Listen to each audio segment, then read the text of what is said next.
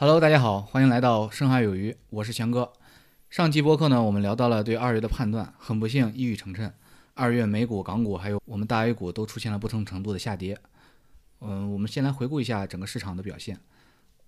A 股的万德全 A 指数呢是跌了负百分之零点零二，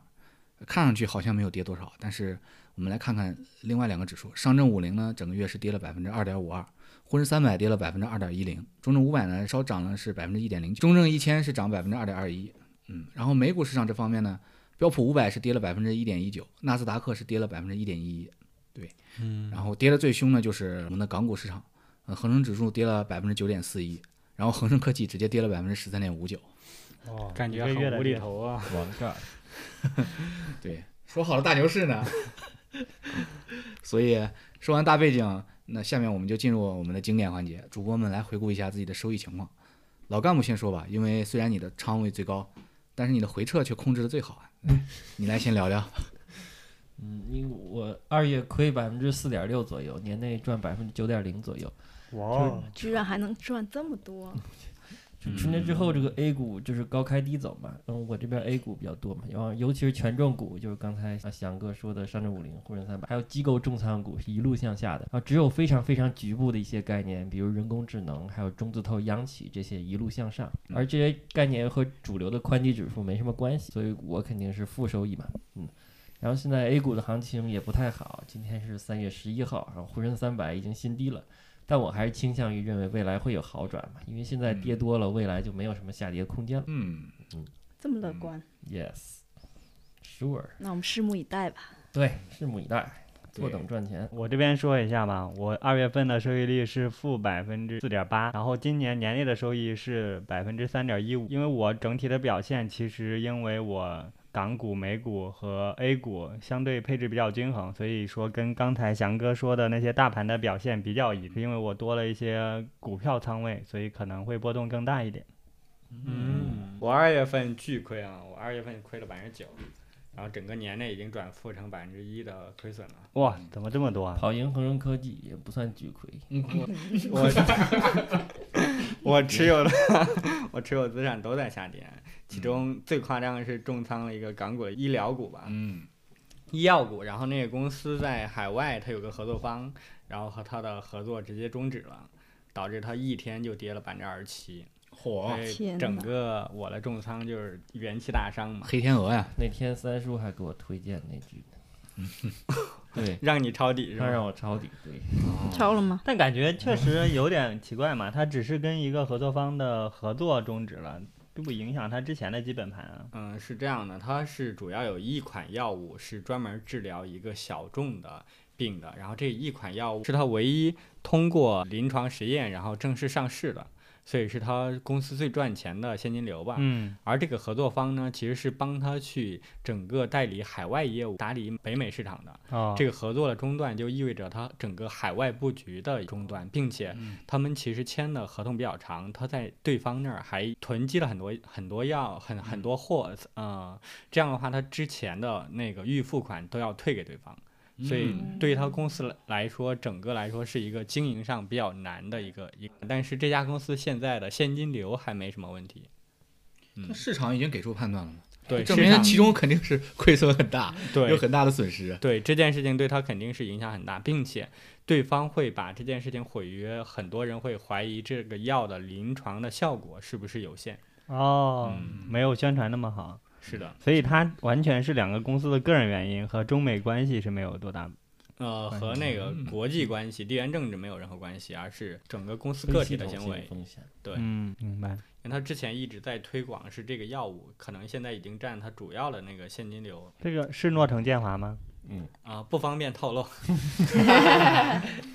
反正我觉得重仓个股的话，确实就会面临这种风险吧。嗯，尤其是黑天鹅，元气大伤。嗯。它会占到你仓位的百分之十吗？没有那么多，但是也挺算是我仓位最重的了。个股啊，嗯，居然把最重的仓位给了一个这种新药、创新药这种行业，这也是你的风格，这是振兴一贯的风格呀，一直都是创新药，失敬失敬，好多年了，失敬失敬。嗯，那凯撒呢？二月亏了差不多百分之五，今年的收益已经是负的三点五了。上期节目我就说我 A 股已经清仓了，所以这一波暴跌算是完美的躲过。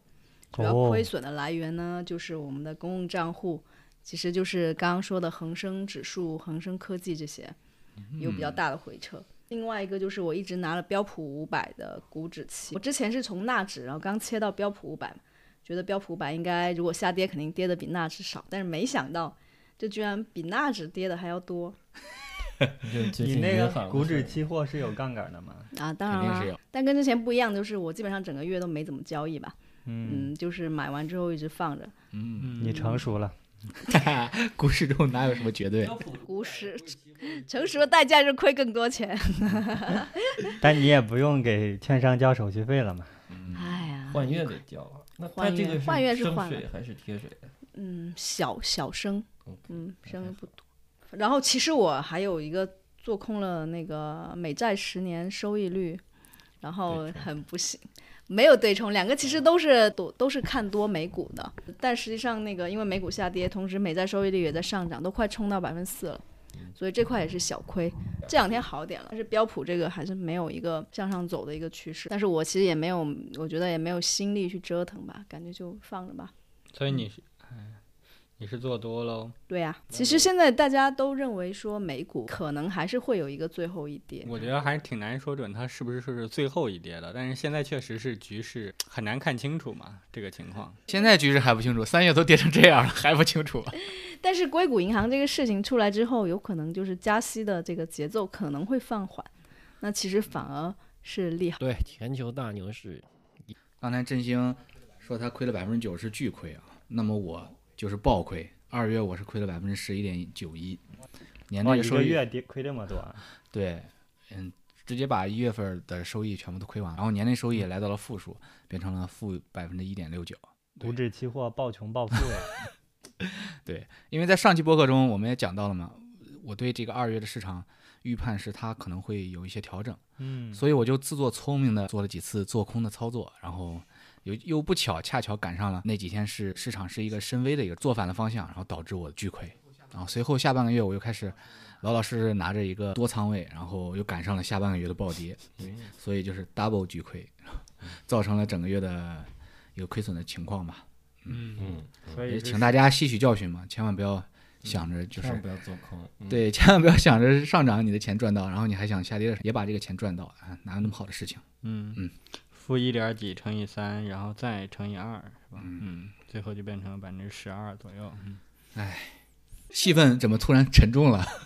你这个亏损里面也包含了公共账户的亏损，对不对？嗯、那点钱对强哥来说不算什么，不包括这个公，因为咱们的公共账户，只占百咱们公分之十的仓咱们公共账户我出的那个占的比例是最少的，它的波动其实也还好，一直还好影响很小。嗯，嗯，也就是一天股指期货的波动吧。觉得还是公户靠公户稳哈。公户没杠杆，公户还有百分之仓位都还没满仓呢。嗯，它是这样的，我自己的账户呢，它是呃涨跌涨跌涨跌，但但是它总是有涨的时候嘛。咱们的公户中啊，咱们的公户是持续下跌，没有什么意义，是一条是一条直。线向下的曲线。哪里啊？我们一月份还赚的呢。好吧所有大跌都没躲过，全部在场。因为现在已经跌了，所以接下来就不会再跌了。嗯，这是什么奇怪的言论？好吧。这是投资 A 股的人所需要的一个心态和素养。嗯，嗯，像我没有这种心态和素养，我就不投 A 股了。可是我们公户投资美股和港股也没赚到哪儿去。嗯，主要是港股 亏的嘛，然后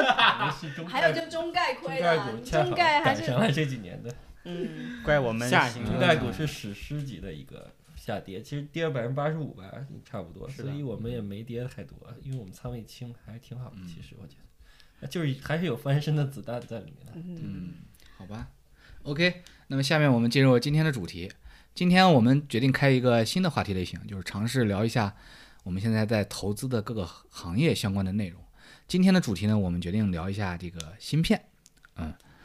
嗯，因为我们都不是行业从业者，然后也都是小白，所以说，对呃，如果有一些问题，大家可以刊物哈。嗯，大家多多包涵啊。嗯嗯，主要最近那个 ChatGPT 大火，芯片又开始受到新一波的关注。对，而且近期那个 A 股市场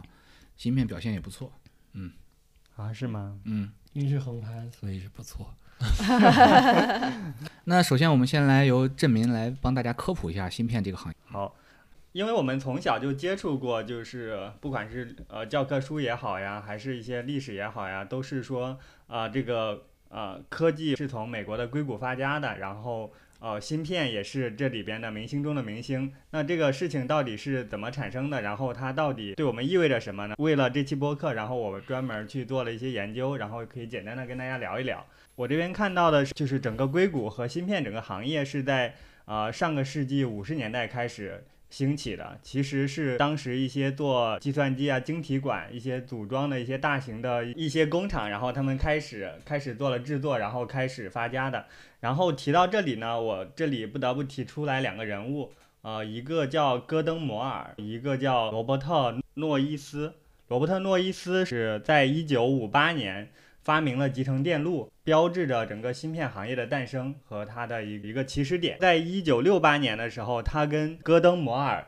共同创立了英特尔，迄今为止还是在芯片行业占有巨大的龙头地位的一家公司。嗯啊，摩尔这个人之所以有名，是因为啊、他提出了一个摩尔定律，我们可能都听说过。啊、他的原话是说，集成电路上可容纳的晶体管的数量约每隔两年都会增加一倍。啊、这意味着它随着时间会经过指数级的增长，不管是它的工艺也好，还是它的成本也好，随着时间的发展，啊、全部会有一个就是翻倍级的提升。啊、而这个理论其实也是我们科技行业之所以繁荣至今的一个基石吧。啊，就是因为在呃工业链层面，还是在技术层面，并且再加上加工制作整个层面，大家都在优化效率，都在提高。随着技术的进步吧，然后就导致了经济和生活上的整整个红利，然后产生了整个行业的繁荣。因因为呃，随着最最底层的这些技术的延伸，导致它在上层我们看到的呃，不管是 PC 时代，还是现在互联网时代，还是手机，包括现在很热门的电动车，就是整个产业链大家使用的芯片和整个发展啊、全都是建立在这一个整个的技术发展上面的。嗯嗯嗯终端设备越来越多，然后越来，但是其实标准都是对，加入芯片，然后智能化嘛。对我提一个比较小白的问题啊，就嗯是集成电路它是，还有这个晶体管，它大概是是是要做什么的？集成电路大家是通过硅和铬的结构，然后在上面镶嵌，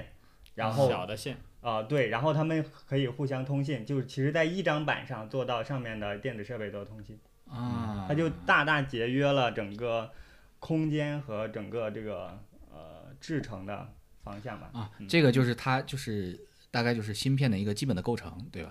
嗯对，这个就是芯片的基石点啊，嗯就是自从此之后，然后这个行业被叫为芯片了。啊，嗯开始发展。那那你能接着就是跟大家讲一下这个芯片行业里面它具体就包含了有哪些细分的一些那个就是子行业？嗯，可可以讲是就是原本最开始的时候，在在整个硅谷，就是芯片它是全包的，就是这个公司它既做设计，然后也做制作，还做销售。呃，就嗯像英特尔，其实它现在它的主要模式还是这样，就是自己来制来设计芯片，然后自己的厂房，然后本地制作，然后再把它就是授权也好呀，卖到国外也好呀，这样的流程。但是随着整个经济啊全球化分工的更加明显之后，这个流程被拆开了，就是嗯，就比如说现在最火的台积电，它只嗯负责制作，对，做晶圆代工，对？对它嗯其实是代工的整个部分。嗯，然后但是设计是从上游公司来的，比如说啊像啊苹果呀啊像其他的谷歌呀这些公司，然后他们来设计自己想用的设备的芯片，嗯然后交给台积电，然后台积电负责就是制作，然后接着拿回去之后。呃，可能它交由其他公司再把这些设备组装好之后，然后销售出去。嗯我可以简单说一下这几个环节代表公司吧，比如芯片设计企业比较有名的就是英伟达、高通，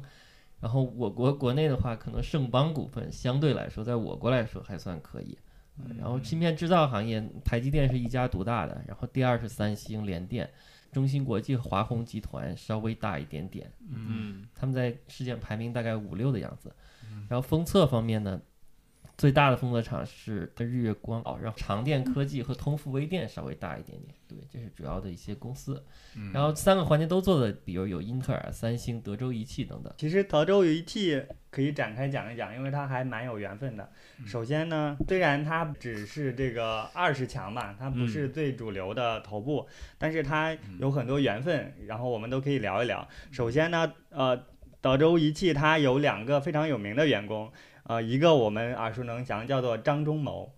他在后来就是在台湾创建了台积电，嗯。然后还有一个员工叫做杰克基尔比，他也是在一九五八年，然后加入的这个德州仪器。他当时其实是一个普通的职员，嗯。然后他在工作期间，然后呃就是发明了集成电路，跟刚才提到的呃罗伯特诺伊斯他们是在同一个时代，然后基本上同时发明了集成电路。然后他在两千年得到了这个诺贝尔物理学奖。哦，这个嗯就是整个这个芯片的起源的一个故事吧。然后，所以其实德州在当时也是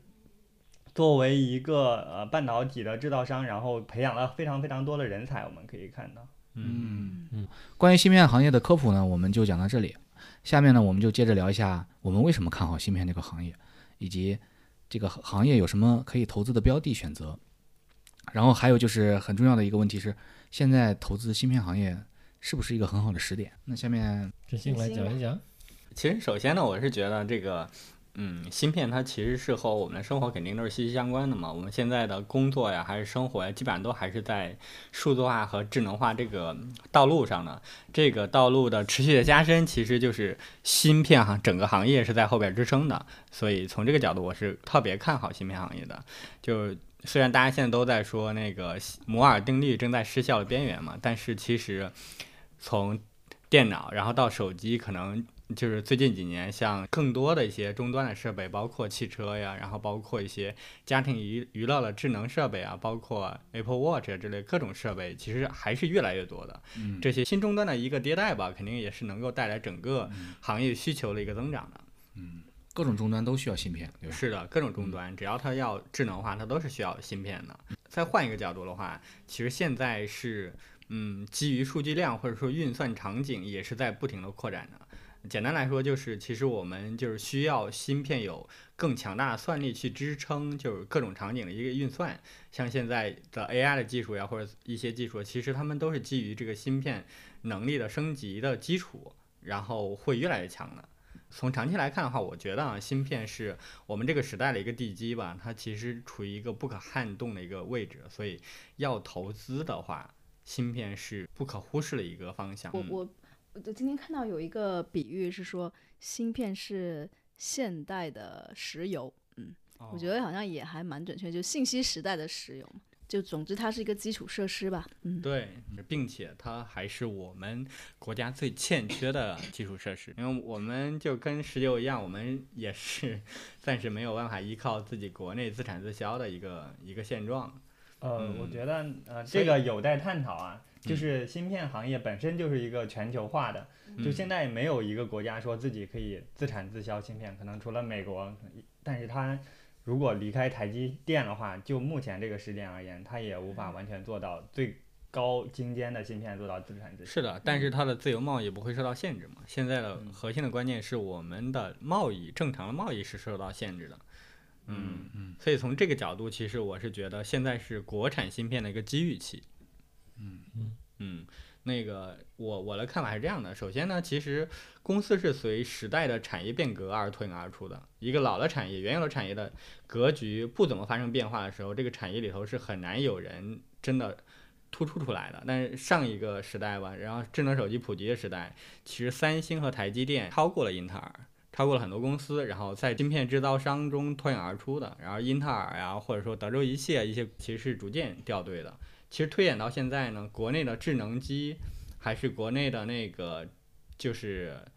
尤其是现在，尤其是就是智能电动车，其实是一个行业的一个进一步的一个发展。国内的智能手机，它其实在过去的十年是十分强势的，但是其实我国的那个芯片整个的产业，嗯，由于投入成本比较巨大吧，然后产业从业者也没有足够多的积累，其实在芯片制造上一直是一个短板。但其实我觉得是有些转折的，像最近几年的话，在电动车的普及的这个道路上，已经有很多芯片制造的国内的产业开始给电动车提供了呃一些基本的一些就是供给吧。然后它其实电动汽车这个产业的一个兴起，又带来了那个新的一些芯片的一个需求的提升，然后为国内的这个芯片厂商其实提供了一个很好的一个弯道超车的一个机会。呃，我不太这么觉得哈，我觉得可能电动车它它需要的可能不是现在最高精尖的芯片，所以国内暂时有产业链能支持它的。然后因为需求也比较大，所以它有一定的发展。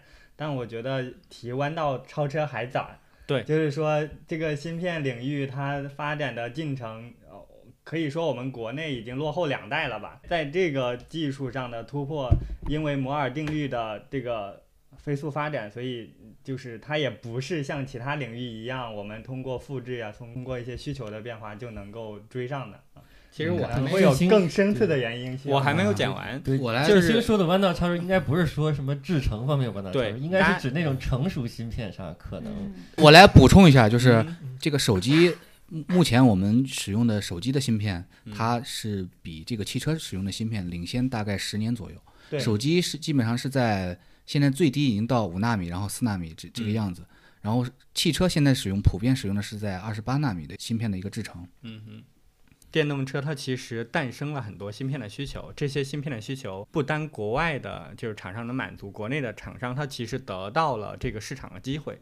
这个市场的机会会酝酿很多从业者，这个机会的酝酿在时间的这个周期里头，过五年、十年来看。这个从业的机会，它的因为这个市场得到满足，它能够公司能够盈利，能赚到钱，能够让这个产业继续得到更多的、更深的一些发展。如果像之前的话，其实像手机这个产业，它连进入机会都没有啊。现在有了这个门票，虽然他们还是在产业的一个边缘，但是随着时间，每个公司都是从边缘开始的，包括台积电，包括三星的那个就是芯片，只要给机会，其实大家的。起跑线领先多少？我觉得在这个时间节点并不是很重要，因为其实现在私域是并不缺少的，尤其是投资就是资金的资源，包括从业者很多，就是国外很多人都回到国内嘛。其实国内的这些厂商有很多人是海外的大牛回到国内创业或者加入这些创业公司的。从这些角度，我是觉得它是一个很好的一个机遇的发展的时期。嗯，对，反正成熟芯片，因为好多成熟芯片就只要国内能替代的，那么都不敢用国外的，因为用国外的随时可能会面临问题。嗯，所以只要国内有，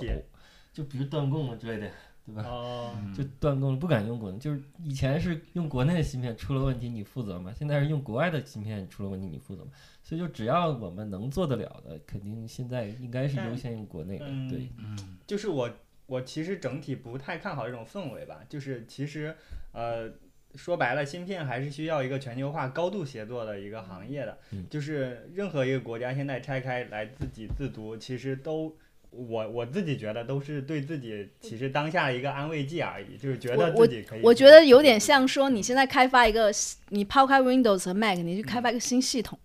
但是没有很多人给你开发软件，你这个新系统没有人用的，没有什么。这个新系统是落后最新的很多代的新系统，就是我们现在可能在冲二十八纳米的自组，但我们想想搞一个什么世界上最先进的三纳米什么，那肯定搞不出来，就是还早了去了。对，现在只是在试图把能做的那个代给。所以，我们其实可以认为说，你投国内的芯片跟国外芯片根本不是一种东西，就可以认为是，不是一个工，嗯，不是一种行业吧？因为你大家专注的领域其实是完全不一样的。嗯，我觉得，我觉得没有必要，就是划分这么清楚，因为它其实本质上也是一个投资机会嘛。嗯，投资机会肯定还是因为市场有了这个需求，然后才会有这个投资机会的。市场为这种行为买单了，这个是最终的。再换一个角度来说，就是我们和石油类比，之前中国也是依赖于石油的，就是每个国家都是依赖于石油的。现在每个国家都是依赖于芯片的，那国家与国家是不可避免会发生争端和冲突的。那芯片这件事情就相当于石油，你会怎么做呢？你坐在那个位置也会要考虑芯片这件事情，要推动国产，不不单是中国和美国的问题，欧洲它也在推动它整个芯片本地化，它也推推出了芯片的那个投资法案，反正而且比中国和美国还要更早几年提出这个方案。嗯我觉得这可能只是政治层面大家的考量而已，就是有可能是一厢情愿的，就是嗯政治上的一厢情愿，不管是美国也好，中国也好，还是欧洲也好，就是大家觉得自己的经济和资源能够做到，但是其实这些这些产业链的全球化的积累，他们是花了五六十年的时间。就是已经细分到了各个分支和领域的一个状况的，所以我个人就是持谨慎的乐观的态度。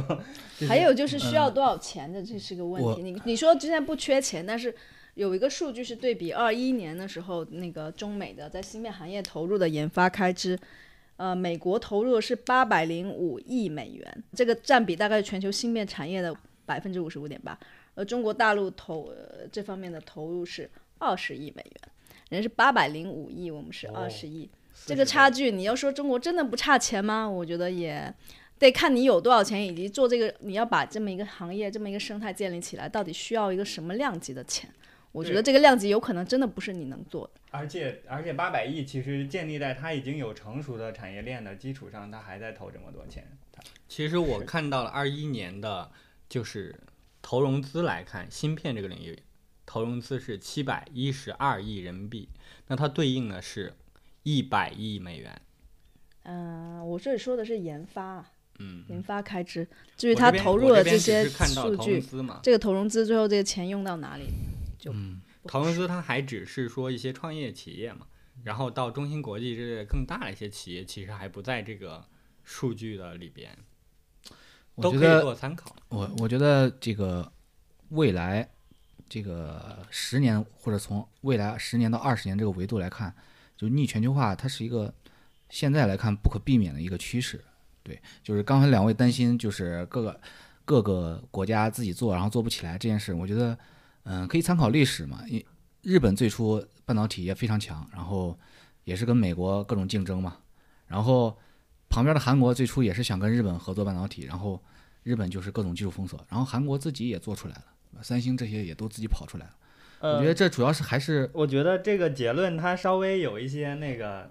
粗暴哈，啊、就是它掩盖了很多发展的细节。然后我们可以展开聊一下这个话题啊。拆回来讲，其实说的是就是日韩和美国在八十年代的时候，他们的半导体的发展。呃，我们理解当时的背景是在冷战时期，美国的对手一直是苏联。再往后讲，其实可以说芯片这个行业诞生之初，它一直在跟地缘政治深度的绑定，它的发展一定程度上其实反映整个世界局势的地缘政治。最开始是美苏他们之间的冷战，导致了他在扶持日本，因为他怕就是日本靠在中国和苏联一边，所以说呃，美国和日本他们的产业链是有充分的交流和，就是当时就比如说德州仪器，他们开始就是在日本建厂的，然后呃，索尼这些日本的这些消费企业也是在那个时期发展起来的，所以他们是有充分的行业交流的，在这个交流期间壮大的。然后在后来，在八十年代的时候，我们知道日本有一波很强势的复兴嘛。然后在那个阶段，当时主要出口的芯片叫做 DRAM，日本在整个全球的销量占百分之八十，美国只占百分之十几，就是它完全反过来了，对，占领了整个市场。嗯然后在这样的一个行业前景下，美国又开始做的动作跟前几年很像，就是日美贸易战，开始对日本做一些封锁，就是禁止美国的一些科技公司跟日本的这些科技公司合作。比如说尼康呀，这些光刻机就是在那时候没落的，禁止一些高精尖跟他们做光刻这个行业的合作。然后这个时候，其实呃，韩国反而能拿到很多的订单，美国的订单，然后做自己的就是研发和定制。嗯就是其实它一直是这几个国家和地区对抗。对对抗关系的一个衍生的发展。就后来我们也知道，日本衰落之后，然后其实整个行业链又变成了，呃，在台湾这边的扶持，啊嗯台片台湾又变成了现在整个这个芯片的最大的一个制作厂。所以是不是可以认为说，当时韩国能起来，其实是因为美国的技术是对它开放的？呃，对，其实我我个人觉得，现在整个呃芯片它之所以能发展繁荣，就是因为他们跟美国这些硅谷的科技公司的深度合作，就是他们参与到了全球化的过程中，大家会交流技术，会有高精尖人员的往来，然后这个发展的过程中，他们是能够获利的。但如果只是说完全被封锁了，要复制他们的技术，其实很难的。因为呃，我看了一本就叫做《这芯片战争》的书，它其实也讲了这些，就是它主要讲的苏联和美国的关系，因为他们是完全冷战的抵制阶段，所以它在整个过程中它就完全没有发展起来，就不像日韩或者台湾，他们还是在这个整个产业中有一段时间突然繁荣，因为他们有合作关系嘛。但是因为它跟苏联的抵抗关系，所以苏联它的发展芯片，它只能派间谍去美国。然后去偷他们的图纸和技术，然后再回来自己做。当时也是政府非常大力的去扶持他，赫鲁晓夫都接见他们的研究所的工作人员，就是最高级别的待遇。啊，但是其实他们的制程也好，他们的工艺也好，还是落后美国十几年、两三代的整个阶段，就一直一直到整个苏联解体都没有追上来。嗯嗯，我觉得两位讲，咱们现在讨论可能是两个问题，就是一个是脱离全球化，就是逆全球化之后，这个芯片、国产芯片有没有发展前途，这是一个问题。嗯啊，我觉得刚才振兴想表述的一个观点，就是因为逆全球化的这个大趋势下，有很多芯片我们需要自给自足嘛，嗯因为这样需求这样一个很大的需求存在，所以它会催生出国产芯片的一个发展。对，嗯这跟我们能不能发展好，这是是两件其实是两件事情。对其实刚才郑明也讲了嘛，在这些企业里头，刚才郑明讲到日本它企业的衰落哈，因为为什么呢？因为九十年代之后，所有的 PC 产业基本上都集中在美国，而日本没有发展 PC 产业。对，日本它其实在这个也有关系。对，嗯所以就是核心还是你自己的市场里头有没有这个需求嘛？就是你的产品在美国那边是没有需求，但是你日本本身也没有需求。但是放到我我们这个语境里头，其实是我们现在有需求有机会，但我感觉也不太对，就是其实日本它也有需求，可能跟他们自己的行业选择有关。比如说日立呀、就是就日本那些电子厂商，他们 PC 时代他们也在生产电脑，他们也需也也有处理器呀、也有内存呀这方面芯片的需求，但其实他们都还是选择就是我我的感受是一，它的市场很小；二，它就是这个就很很细枝末节了哈。日嗯本 PC 为什么发没发展起来，主要是这个原因。就是这个东西，我觉得和我们本身这个这个东西没有关系哈。那就举个例子，就就以新能源电动车为例，新能源电动车就是现在最强的公司可能是特斯拉，但是还有一个公司是没有办法忽略的嘛，嗯比亚迪，对吧？就是是有类似的，因为中中国市场是足够大的，然后就是它其实能够容忍很多很大的公司在某个方向上进行突破，包括手机时代的时候也有个三四家特别呃强势的，虽然不算是就是行业龙头，但是它能能活下来，然后并且占有很大的市场份额。这个在就是其他的领域就是有还是能够推比过去的吧，尤其是中国现在的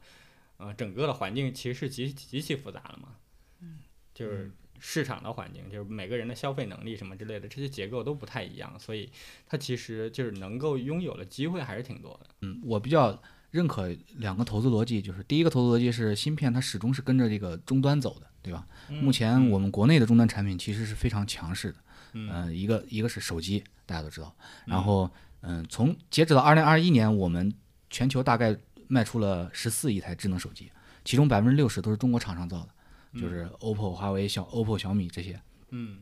剩下的百苹果是百分之十七，然后三星百分之十九。本身我们自己有很很强势的一个终端产品在这儿，然后有很大的一个需求在这儿。对，然后目前嗯小米嗯就他们用的很多都是高通做的芯片嘛，对吧？对对，但是这这部分因为这个就是全逆全球化的一个大的趋势嘛，嗯，我们这个产我们这个芯片产品可能还是其中有很大一部分还是需要自己来替代，然后自己来做。说的都只我觉得是一个需求的逻辑，对我觉得是需求跟供给，一厢情愿吧。手机这个行业首先是一厢情愿，因为嗯手机他们已经到了五纳米和四纳米整个制程了。就比如嗯苹果现在的十四 Pro，还有 M 一、M 二的芯片，就最高精尖工艺的。如果其他的手机厂商不跟进选用最高精尖的，然后他们的手机性能就会严重低于现在一代。然后就卖不出去了嘛。所以大家必须得一块儿往前前进。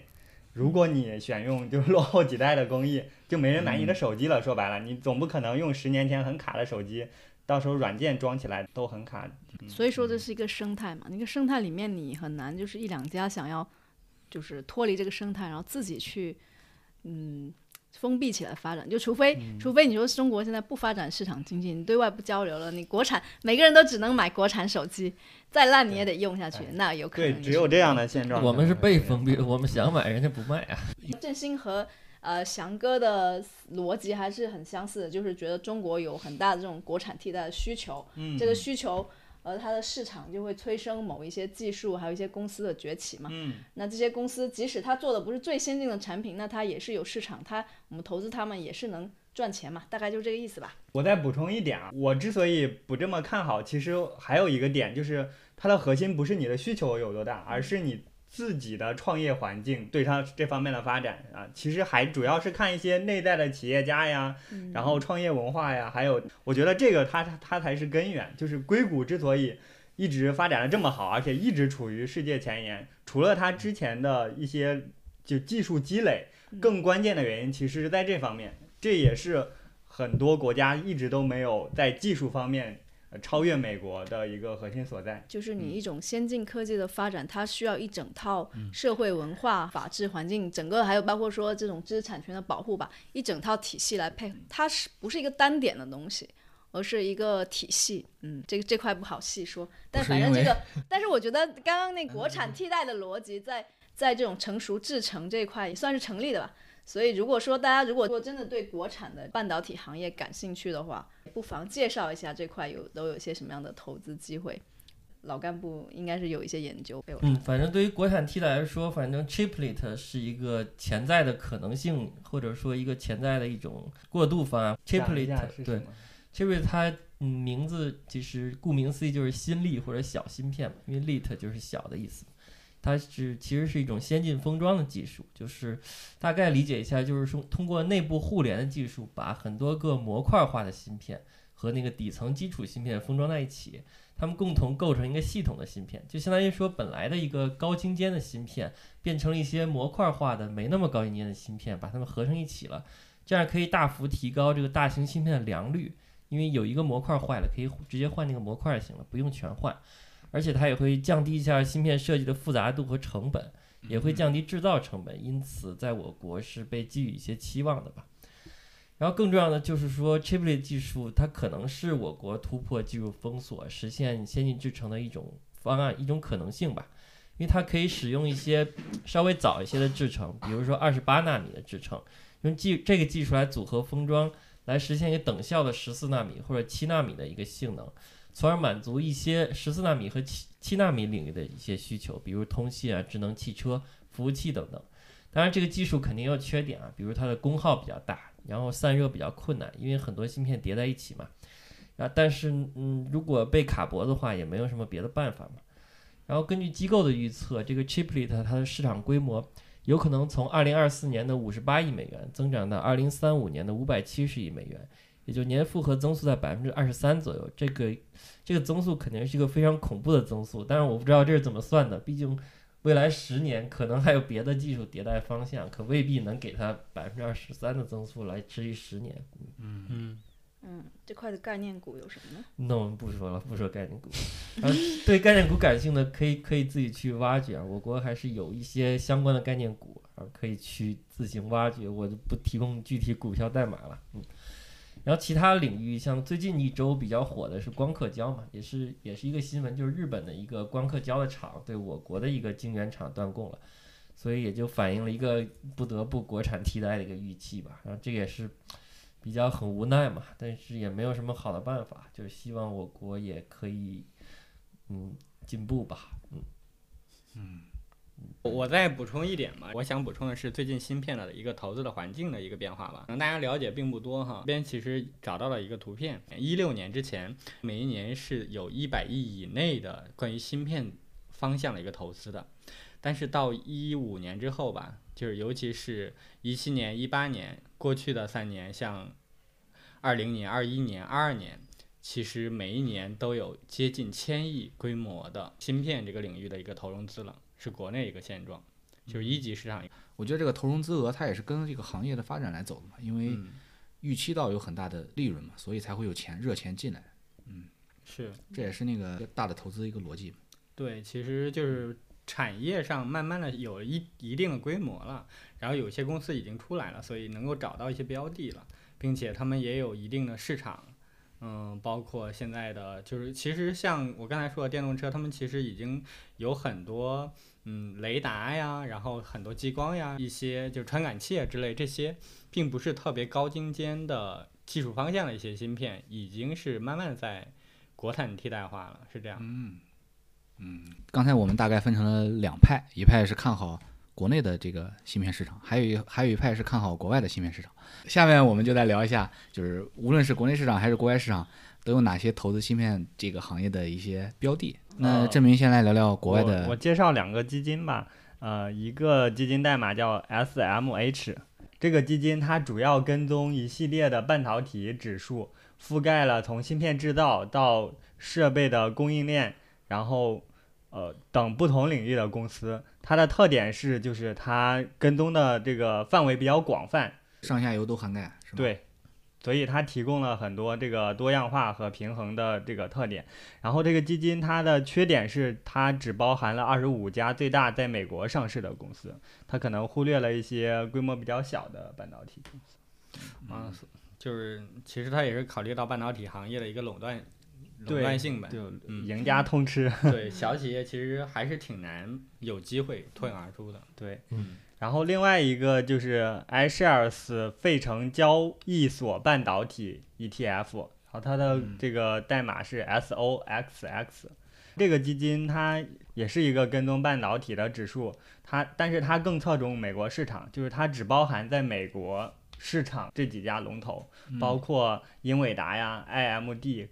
然后英特尔、高通这几家。它也有个缺点吧，反正它只包含了三十多家公司。如果你买它，可能它会有一些集中度的一些偏好吧，就是特别它只包含美国市场。就是郑明提到了这两个指数都是在美股市场的一个指数，对吧？，对，嗯，凯撒有什么补因？为它比较符合我的品味嘛，就是啊第一性原则，只买最好和最基本的。嗯这两个基金其实之前主要看的是第二个，那但同时它两个的对比我也去对比了一下，然后再补充一下。首先，这个费城半导体指数算是一个成立时间很长的一个指数了。然后我也看了一下 SOXX 的一些主要的成分股，然后我也发现了一些共性吧。嗯，第一是他们的 ROE 都很高，就随便说几个吧。微星科技 ROE 是三百分之三十五点六九，博通是六十五点六一，德州仪器六十二点四一，然后高通以及其他几个都是在四五十、三四十。哎，那你补充一下这个 ROE 的这个数值是什么样的一个水平？就是会是会是什么样一个呃表现呗？对就一般来说，呃，十五到二十就算是一个杰出公司，然后二十到三十算是一个优秀公司，然后到三五十这种，我觉得算是逆天的公司了吧。就是就是出现在红利指数里边的一些公司会有红利吗？不不不不，这些就是 ROE，就是它的那个净资产的收益率嘛。嗯嗯，就是一般来说，你能能能有十几就算是不错了吧。我们 A 股很多公司可能也就差不多这个水平，但是这些就到一个五六十、甚至六十多没怎么，见过五十以上的 ROE。对我觉得就还挺挺夸张的。然后你简单看一下它的净利和毛利也都还挺高，都是几十几十的这样。也就是说，大家整体的盈利都还不错。当然，AMB 这种属于在快速增长阶段的公司就除外了。第二个特点就是这里面很多公司都是上市了很多年，而且持续分红，股息率也不低。比如说刚刚提到博通，它股息率是二点八三，然后德州仪器是二点七，高通是二点五。也就是他们能够持续分红，也说明他们很早已经脱离了这种烧钱的阶段。值得注意的是，像英特尔这种，它股息率是五点多，看起来很高，但是其实它的股价走势是比较惨淡的，所以这个股息率应该是因为股价的下跌来推高了。第三个特点就是，他们这些股票的主要的股东都是排在前面，都是一些很大很大的这种知名机构，比如像先锋，还有嗯。贝莱德，嗯，这些资管机构，他们的持仓基本上这些公司就是这些大的公司都在百分之八以上，然后像一些就是排在后面市值不是那么大的公司，他们能占到十几到二十这样，嗯，就说明机构也是特别看好。所以我自己的结论就是，如果要办买这种芯片行业的话，其实如果想避开这种个股的暴雷的风险，我觉得买 ETF 其实要比呃去买个股要合适的，特别是对于我们散户来说。然后我就想比较一下这两个吧，S M H 持股会更集中一点，而且重仓的是台积电和阿斯麦。嗯，相对来说，这个 SOXS 就会更比较分散一些，毕竟是三十多家公司，而且但是它里面没有台积电。费城半导体它里面哦阿斯曼也是有，但是比例很低。哦，嗯，所以所以我觉得，如果你是特别看好阿斯麦和台积电的话，其实这一个可以买一些，然后剩下的两个分一分，我觉得也都 OK。主要是这个费城半导体指数，它时间确实也很很久了，而且这两个他们的管理费啊，各方面都很接近，规模什么也都很接近，所以我觉得倒也不妨都持有吧。OK，那老干部来给我们科普一下国内的芯片投资相关的标的吧。嗯，我对我可以科普一下 A 股相关的一些芯片的基金吧。啊，首先是指数基金，就是我国有两个比较火的芯片场内基金，它们的名字都叫芯片 ETF，其中一个代码是幺五九九九五，是华夏基金的芯片 ETF，另一个是五幺二七六零，是国泰基金的芯片 ETF。就他们俩虽然名字相同，但是跟踪的指数是不一样的。华夏基金那个跟踪的是国证半导体芯片指数，就简称国证芯片。然后国泰基金跟踪的是中华交易服务半导体芯片行业指数，简称的是中华半导体芯片指数。嗯，这两个指数有啥区别呢？呃，国证芯片指数它是那个深圳证券交易所发布的，里面成分股是三十只，其中前十大权重股是权重合计是百分之五十六。然后中华半导体芯片指数是中华证券交易服务有限公司发布的，这个公司是上交所、深交所和港交所他们三个交易所合资成立的一个公司，啊，里面含有五十只股票，其中前十大的合计权重是百分之四十七，也就是说，国证芯片指数它成分股更更集中一些，然后中华半导体芯片指数就更加分散一些。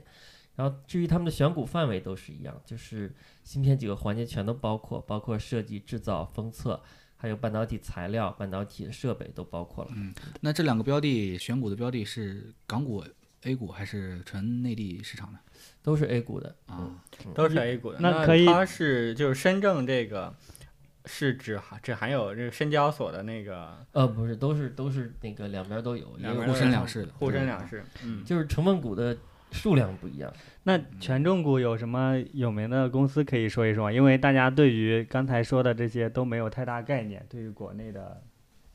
对吧？国内的芯片企业，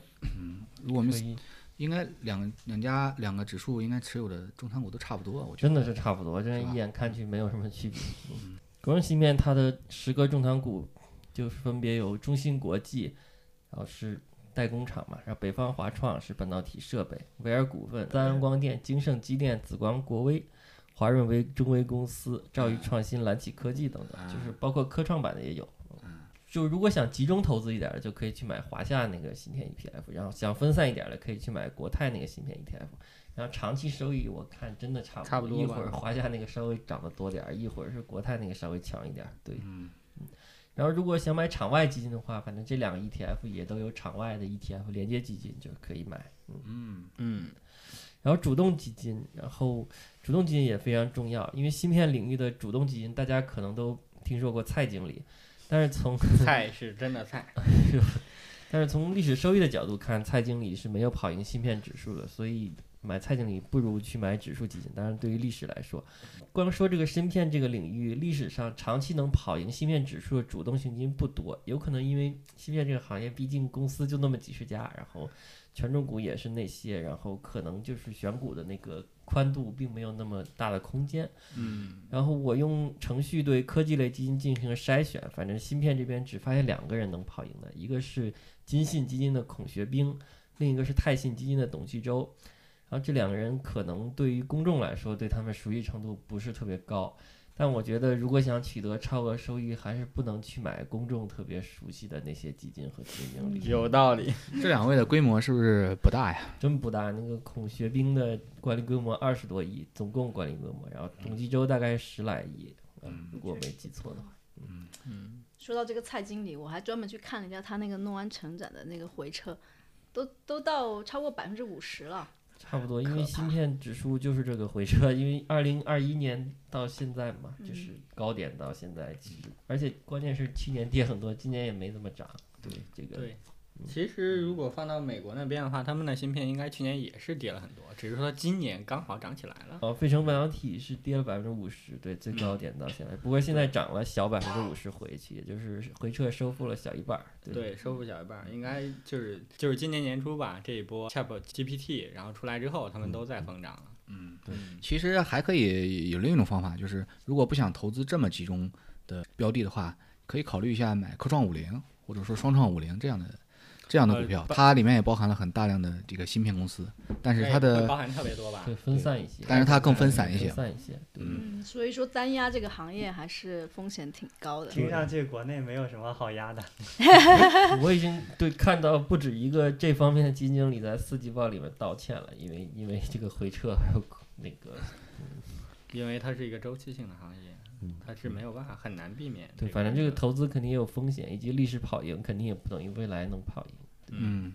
行，那我们大致了解了一下这芯片行业，然后也知道了一些投资标的。那么现在是不是一个好的投资时点呢？无论是国内的芯片行业还是国外的芯片行业，凯撒来聊一下。那我就先呃简单介绍一下这个半导体行业作为一个周期性行业的特点吧。芯片的下游它主要就是消费电子啊，其实航空这些，呃这些需求它本身就有周期性，所以它也决定了芯片的周期性。那过去几十年，芯片产业就跟猪肉一样，它经历过很多轮周期。那一般来说就是先是需求爆发，然后价格开始涨，价格涨了之后又推动大家去囤货，然后价格又进一步上涨，那各个厂家就开始去扩大产产能。然后等到需求饱和的时候，那价格开始下跌，那基本上一开始下跌就停不住了，因为各家厂家已经积累了大量的库存，那这时候供过于求，价格就会一直一直下行。那一个轮回从历史上看，大概是要三到三点五年，然后里面上升和下降的周期大概是各占一半。我记得去年年初的时候，应该是有一轮那个缺芯潮吧？呃，不是去年前年二一年那是因为疫情，就导致了全球化一些中断，导致了缺芯。嗯，对这一段儿，其实我我也就是简单看了一下，在二零年到二一年的时候，因为疫情，很多供应链停止生产了。然后，但是就是消费电子，尤其是居家办公的一些，就是 iPad 呀，需然后求增大电脑啊之类这种需求增加了很大对，电电动车也是一个井喷期，嗯所以这个阶段是一个需求在上升的阶段，但是这个供不应求嘛，嗯。所以其实很多公司在过去的两年就扩大，纷纷扩大规模，尤其是去年年初的时候，就整个供应链恢复正常，它的那个。呃，生产都拉满了，但这个时候就又迎来了一个拐点，就是疫情，就是在国外至少已经结束了，消费电子的需求其实处于一个下降周期了，就突然就是从极热变成了极冷，嗯，就又变成了一个下行周期。所以去年不管是国内还是还是国外的整个的芯片行业都是一个很冰冷一个状态。刚才老干部也有介绍，就是大大部分企业都是跌了百分之五十以上。其实从一九七八年以来，全球这个半导体是经历了十一轮周期了，然后二零一九年这一轮开始就算是第十二轮吧。这一轮里面，其实大家涨幅还相当惊人，就英伟达从四十多涨到最高三百多，然后英特尔这样的一个大企业，它也从三十涨到六十多，啊，国内当然也是同步涨了不少了。然后这里面除了说需求的爆发以外，也叠加了美联储放水吧，所以这个放水就整个股价就涨了很多倍。那到了二零二二年初的时候，就像刚刚说，半导体的销售额其实开始下降了，就是出现一些环比和同比的下降。到年底的时候，这个芯片的库存和周转天数也开始创新高，那股价也开始走到了低谷，再加上美联储的加息，所以整个波动就会比之前的还要大。嗯，那什么时候会走出这个下行的周期呢？我看了一些，有不少预测，基本上都是说到二三年的七八月到年底吧，嗯，才算走出来。虽然目前呃这几个月以来半导体是有一些反弹，但是从各方面数据来看，更多还是跟大盘一起共振，就很难说它已经是走出了这个下行周期。综合下来，我觉得现在可能也不是一个很好的一个时间点。有一个数据可以观察，就是这个存货的周转率，反正现在肯定是属于偏低的一个状态了。嗯，那股市反映的是预期，可能会更快一些。所以现在买，我觉得也不算特别糟糕的一个时间点，但可能不是最好的时间点。如果是买现在大笔买入，可能要熬一段时间。然后如果是我的话，我可能还是会分批买一点。嗯，没有分批买一点 ETF。当然，我要说的说明的是，我现在不持有任何芯片半导体的标的。但我去年，我去年其实是挂挂低价买了挂了一个英伟达的一个长期的一个订单，啊，好像是一百四吧。然后真跌到那个时候，我就怂了，我就把它撤掉了。搞了半天是打嘴炮啊，现在两百八聊了半天，现在没有没有两百八，现在是两百三十多，啊，两百两百三十多，其实已经快 快翻倍吧，没翻倍。我好歹还持有很多恒生科技我觉得和我想说的是，我没有持有芯片，因为我还是觉得说，特别是国内这种氛围，这种热就是爆炒的氛围，让我觉得很不适。我一般不太喜欢就是追这种热点。然后国外的这个，我觉得其实我是在等一个好的买入的时间。其其实我觉得国外现在和国内情形也是挺像的，就国外现在那个就是不管是英伟达呀还是台积电呀，它大家突然就从那个冰点又反弹了百分之百，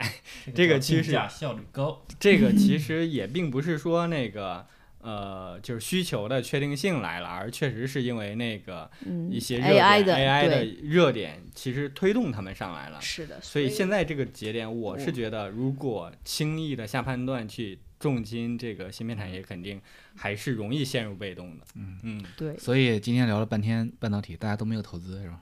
对我没有对我也没 我买过董继洲，亏百分之五十割肉了。去年割的。那你去年的时候没有考虑到这是一个下行周期？我哪知道，我哪懂这个？对，主要我们之前没有研究。我哪懂这个？如果提前半年研究了，说不定大家现在已经抄底了。我其实去年呃七八月份的时候是看了一些研究的，就是当时，但是很多东西我没有记住，但是我记住它的结论就是半导体现在是在下行周期，所以我就没有买啊、这个是一个关键的原因。看了一圈儿，我感觉各位介绍的这几个指数，它的波动不会比恒生科技差的。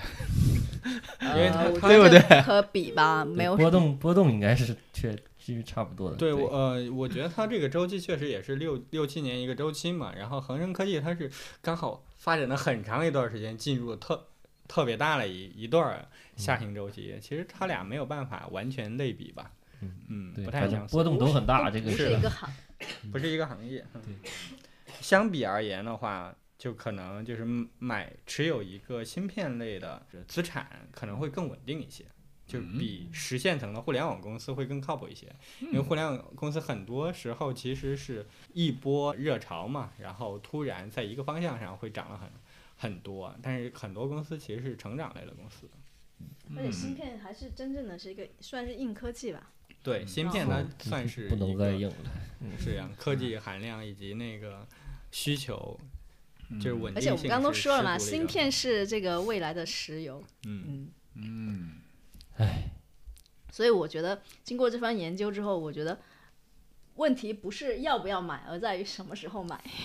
嗯，所以我肯定还是会要等一个好的时间点。对，如果能等到坑，不管是国外的费城半导体或者国嗯内的，应该都是会有很好的、不错的预期收益的。其实我觉得像现在这个热潮，就是 AI 这个热潮，它可能是一个确定性的东西，但是它并不会一直这样旺着烧起来，它可能还是嗯会有曲折，然后前进的一个区间。对，在这个过程中短期内它可能把估值在炒的炒的有点对，现在是炒得太嗯高了，它短期内肯定还会有回调和回落的机会。嗯，大家都可以等大。家说的是国内的 AI，国外的国外 我说的是国外的。咱们国内外都都 说的国外的，就是 AI 这方面。AI 的话肯定是国外的。其实我在今天的这个内容里头就没有特别提到国外对于国内市场一个刺激吧。那其实，但是国外市场其实现在的增长，就是股价都是因为 AI 来嗯带动的。嗯，是国内只带动了 AI，没有带动芯片，因为实在是联想不到，因为 实在是没没有，半点儿关系。没有芯片可以挖掘。嗯，有一个数据说，那个 Chat Chat GPT 它的那个训练，它已经预定了，是预定了还是使用了一万枚高性能的高端的英伟达的芯片？是什么 A 八百还是 A 一百？对，因为因为 GPU 它在并行计算上是有优势的，所以它可能会是 CPU 的几十到几百倍。嗯，很请解释一下什么是 GPU，什么是 CPU？啊，对对对，我想问的就是为什么 GPU 它不是一个显示玩游戏用的显卡，为什么用来做人工智能计算了？嗯，就就是刚才说的啊，因为我我具体也没研究，就是显卡它有更好的并行效率，哦，所以就导致它运行运就是行计算的所以就像挖矿的时候，大家要运算也是用显卡嘛，对。吧？把显卡抄对。了，我觉得这是个很伟大的发明，但是这可能对，就是整个潮流从手机上的需求变成云计算，就是这些云服务厂商的需求嗯。啊，然后还有挖矿，这是这几年繁荣的几个需求点吧。对对，这几年挖矿比较凉了，但是这个大模型又出来了，大人工智能模型，嗯真的是很厉害啊！这所以说这个 GPU 或者英伟达踩得很对，嗯，节奏踩得很对。关前几年它只有六十亿美元市值吧，那会儿买了，现在就就是本来只是一个显性的一个外设方向的一个东西，突然它本来是石油。对本来是 CPU 的辅助，用来做游戏呀、或者说动画图形方面的显。示对，突然就成为了一个核心。好，关于芯片的部分，今天我们就分享到这里。在这里，我还是要很慎重的提醒大家，芯片是一个波动非常大的行业，大家投资还需要谨慎。我们今天提到的，无论是呃公司啊，还是基金啊，都不代表我们的投资建议。大家投资前一定要自己做好研究，然后慎重选择。好，最后我们进入经典环节分享。嗯、振明先分享一下吧。好，我我要分享的是一本书，叫做《芯片战争》。呃，其实我刚才讲的内容里主要也有提到了，它是由一个美国作家叫做 Chris Miller 写的，然后它的主要内容是从刚才讲的，就是从芯片的发家，从上世纪五十年代芯片的发家，一直到后来八九十年代日美韩这些国家地缘政治芯片的竞争，一直到现代就是台湾呀、台积电呀，还有美国这些呃芯片行业的发展吧。因为它叫芯片战争嘛，它不可避免的提到了从一八年以后的贸易战和中美对于芯片，美国通过芯片卡中国脖子，还有呃华为呃事件的整个始末，站在美国人的立场的一些讲述吧，大家可以兼听则明，因为我们也亲历了这段历史，看过太多国内还有自媒体的报道吧，站在中国人的立场，就是可以把两边的立场对照一下，可能会有一个更丰富的视角吧。我看微信读上也有一本叫《芯片战争》的，不过是中国人写需要澄清一下，就是国内也有本《芯片战争 》，不是一本叫《余胜》，对吧啊？一本就是它俩不是一本书啊，嗯所以不要搞混了。嗯啊，另外的话，其实还想分享一档帮播客，就是半拿铁，之前也有分享过，他们第十八期节目讲的是《芯片江湖之台积电和中芯国际》这一期节目，讲的其实是呃张忠谋老师，还有这个老前辈吧，还有这个啊老爷子张 老爷子，还有张汝京老老爷子，就是他们上一辈人为了创立这个芯片制造厂，他们的爱恨情仇吧，然后非常的精彩。嗯那我接着说一下，其实我今天准备这个分享和海峡两岸也有关系。嗯，然后我今天以为会讲很多这方面爱恨情仇，所以我专门准备了一个这样的分享。我分享的是台北故宫。嗯，啊，台北故宫其实是一个纪录片，它主要是以台北故宫的历史和藏品为主轴的一个纪录片。嗯，然后谈到台北故宫，大家可能呃能够反应过来，肯定是它绚丽夺目的展品嘛，尤其是以清宫乾隆爱在上面题字的那个珍藏了各种就是千年国宝、千年珍宝嘛。但是这个纪录片的重心其实并不是只是在这个藏品上，它反而其实是用文文物做一个引子吧，用文物来讲了各个历史的故事，就是守护这些国宝，迁包括后来的搬迁呀、研究呀国宝这一批老一辈的故宫人，他在讲他们在这个守护的过程中。几十年都漂泊在在外吧，不管是在就是南方的深山里，还是到就是孤岛上，然后最后远离家乡和亲人相隔两岸的这种情感，然后这种故事，然后其实挺让人嗯感动的，也就是不禁为那个时代去会有更多的一些感叹，甚至一些感伤的情绪在里头。然后整个纪录片拍的是特别有情调的，推荐给大家，也有空可以看一看。嗯刚刚市民说的那本书是英文版的吧？没有中文版对吧？呃，对，这里要说一下，因为呃，我最近因为下的是英文版嘛，然后但是为了准备这个分享，然后时间又非常仓促，所以我用 Chat GPT 的一个项目，把它从英文版翻译成了中文版，哎，点题了，嗯，可以、啊。点题了然后也正好应用一下最新的 AI 技术，来看一看，就是芯片也好呀，AI 也好呀，嗯，它到底发展到什用 AI 学 AI，那下面我来分享一下吧。我推荐一部电视剧，叫《平原上的摩西》，是我年年过年的时候看的一部电视剧啊、它是爱奇艺出的。非国内的哈，对，嗯、它是根据同名小说《平原上的摩西》改编的，它是一部非常有质感的电视剧，跟我觉得它跟大多数国产电视剧的类型都不太一样，它有点像一部半纪实片这个样子。我看完第一集的时候，我还以为这是贾樟柯的电影，就是感觉太像。嗯，它的那个舞美非常强大，就几乎还原了八十年代小城镇它的一个样子。对，还有老百姓他生活的一个状态，就跟我小时候特别像。但是目前这个网上对这部电视剧的整体的评价比较极端，喜欢的特别喜欢，然后不喜欢的就批判成渣。你你是喜欢里边的情调是吧？但是我看是我是 评价。童年回忆吗？对我是比较喜欢，因为大大家的批评点主要是在于它的剧情比较拖沓，它总共只有六集，哦，但是它在前三集那不是很慢？对前三集都是景物是吧？对，它在前三集讲的非常的拖沓，非常的慢，然后你甚至看完前两集，你都不知道他在演啥。哦，所以那这个很很糟糕啊，就 是这个。半纪录片呗，对，所以他对用户的用户体验对对吗他对观众的体验比较差，就是你嗯他需要，呃，如果你是很有耐心的观众，你会越看越有意思，因为他从第三集开始就越来越有意思。但是如果你没有耐心的话，你可能看完第一集，你看二十分钟你就走了。嗯，对，反正我是我是属于后者嘛，所以我非常喜欢。如果你喜欢的话，你看完这部电视剧之后，你还可以搭配两期播客一起听一下。一个是看理想他们专访这个《平原上的摩西》这个原著双雪涛他的播客，然后还有一个播客呢是 GQ 他专访这个电视剧的导演张大磊他的播客，对，然后结合起来听一下，很有意思。你是因为怀怀旧所以喜欢这个片子是吧？不是，他故事也很精彩。哦，嗯，本身这个双雪涛写的这个《平原上的摩西》就呃很好的一个呃，我没有听到你太多的这个具体是什么样的支线或者主线的剧情哈。嗯嗯，因为你刚才介绍可能都是围围绕那个评分评分以及就是还原了那个当时的那个嗯生活状态。对，所以其实听完你的分享，我也不太清楚要不要去看。他讲的剧情大概是什么东西？比如是它的主题是什么？对，历史还是爱情，它是半悬疑吧，就哦是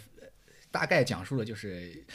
呃两个小孩子从小长到大，然后因为一些机缘巧合的事情，就是这个整个电影的宿命感很强，因为它牵扯到很多命案，然后这个小孩子和这个小女孩儿，他俩长大之后又因为各种机缘巧合又联系在了一起，然后又然后又追溯到十几年前的杀人案，然后联系在了一起，就是很有很强的宿命感。嗯看完之后。嗯 OK，嗯你你前三集是看不出来它是悬疑片的，主要是 拍拍了三集，然后附送三集景物。对，而且他这个他这个电视剧用的用的演员也特别有意思，其中一个男主角是老舅，就是一个唱 rap 的一个歌手，哦对他，而且他演的还挺出彩。然后还有一个歌手叫艾静，嗯，是八十年代的一个歌手，哦，其实找了一些边缘的一些演员是吧？对，嗯，那我推荐一个微信公众号，名字叫做“看懂龙头股”。然后这个号的作者应该是一个短线交易员，但是什么都会，对市场研判我觉得是比较深入和精准的。然后这个公众号其实挺有门槛的，就是比较适合专业或者半专业的投资者去关注和学习吧。因为我关注的各种号和大 V 比较多嘛，里面有非常非常少的比例，就我觉得他们说什么你是可以直接立刻无脑的相信。我觉得哦这个公众号是符合这个标准的。嗯当然，括号任何人说的观点都不能直接和无脑的相信，我只做一个比比方啊，嗯，只针对于你个人来说，对吧？嗯，嗯，有点厉害，马上关注起来挺有来。门槛儿的。那我就推荐一个软件吧，就叫 Strava，是一个用来记录运动的，怎么拼啊？就是 S T R A V A，就是它可以记录和分享很多种运动，不管是滑雪、骑行、跑步、游泳，它可以记录之后自动分享一些轨迹，然后你也可以参加一些团队的挑战。嗯，应该是一个国外的一个 app，但是它也提供了一个中文版，啊，对嗯，对，国内的商店也有。有是吗？嗯有的有的。所以它是一个社区类的 app 吗？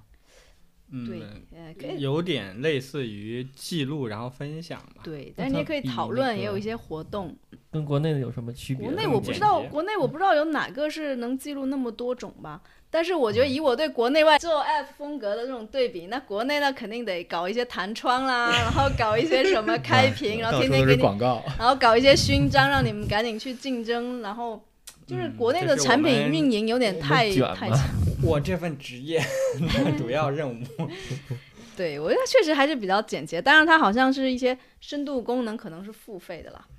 但是免费版应该也能凑合用一用。嗯，像共享版的苹果健康，嗯啊，对对对，对，但是你的主要是以图片去记录对，还有就是有很多社交的元素在里哦面。对，好，那我们今天的播客就到这里，我们下期再见。我是振兴，我是振民，